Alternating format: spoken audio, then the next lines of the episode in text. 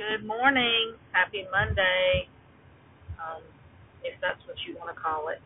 I want to talk a little bit about Halloween last night. Um, we live in a suburban neighborhood, of course, suburban snowflake, and we get pounded every year for Halloween. And it's not even people in our neighborhood; it's people from other areas that come in. It's just convenient. It's you know houses are close and usually a lot of people participate. But yesterday, I mean last night, we did not have a ton of people in my entire neighborhood participate.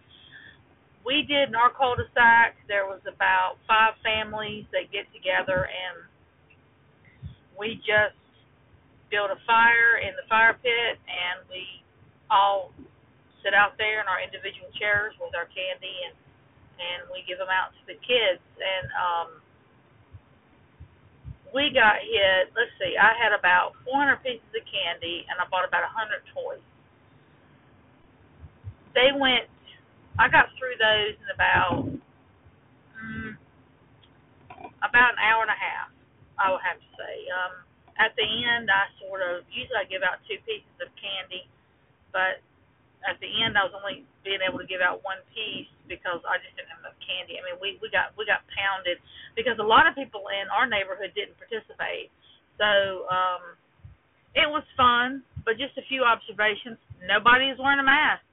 I, I can honestly say the average was maybe one in ten had a mask on. And I'm not talking about Halloween masks. The Halloween mask is not going to protect you from COVID I'm talking about a face mask.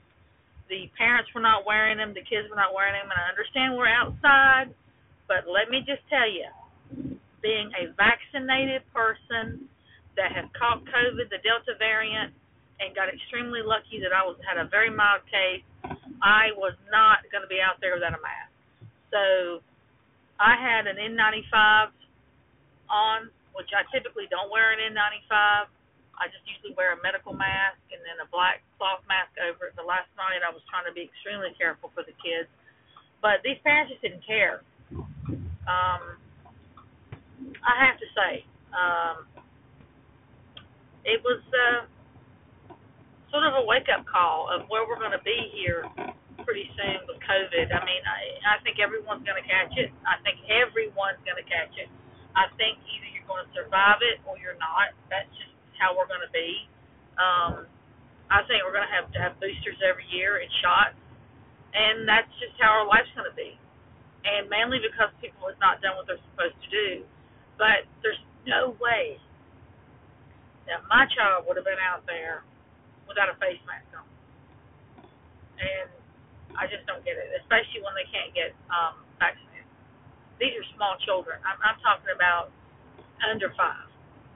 Um, and then you have the older kids who had no business trick or treating that would just show up in street clothes and a Walmart bag or whatever. Now I keep extra bags. I buy extra bags. Like today I'll go to um Walgreens and I will pick up their Halloween toys and bags from this year for next year for seventy to ninety percent off and I give those out because a lot of people can't afford it and I'm more than happy to do that. And um, but these were actually adult kids that had no business trick or treating.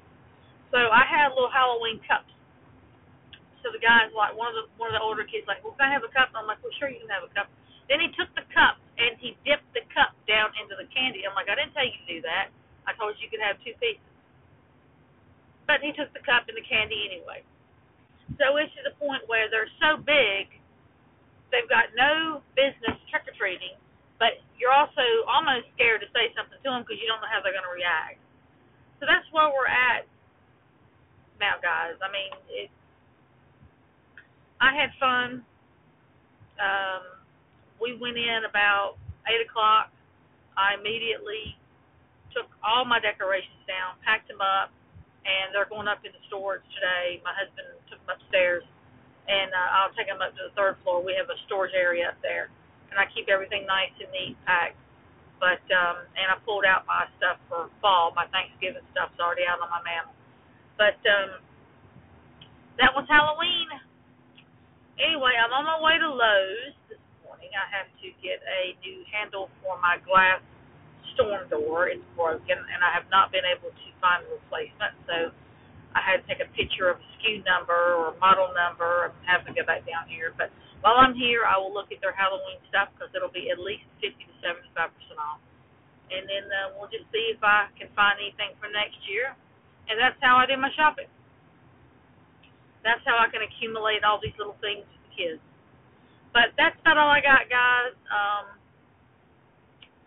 it's going to be one hell of a week. Uh, my friend and coworker retired last week, and um, I'm having to find someone to replace her, and that is very, very difficult. So far, I've only had one interview scheduled, and the person didn't show up. So there you go. And the resumes are awful. Uh, the majority of them are just, in my opinion, just applying for jobs for to to keep unemployment because it's just just not great. I mean, you do have a lot of openings, but with all these openings, people can pick and choose where they want to work, and um, unless it's a perfect job, I mean, why pick it? I mean, honestly, I, I can tell you this: if I wouldn't pick my job right now, um, not with everything going on out there. I'm just trying to get through the next four years so I can retire. And then I'm going to move on to something else because 20 years out, I qualify for retirement there and benefits, and that's what I'm going to do. That's what I'm going to do. So anyway, you guys enjoy your Monday, and I will talk to you soon. Bye bye.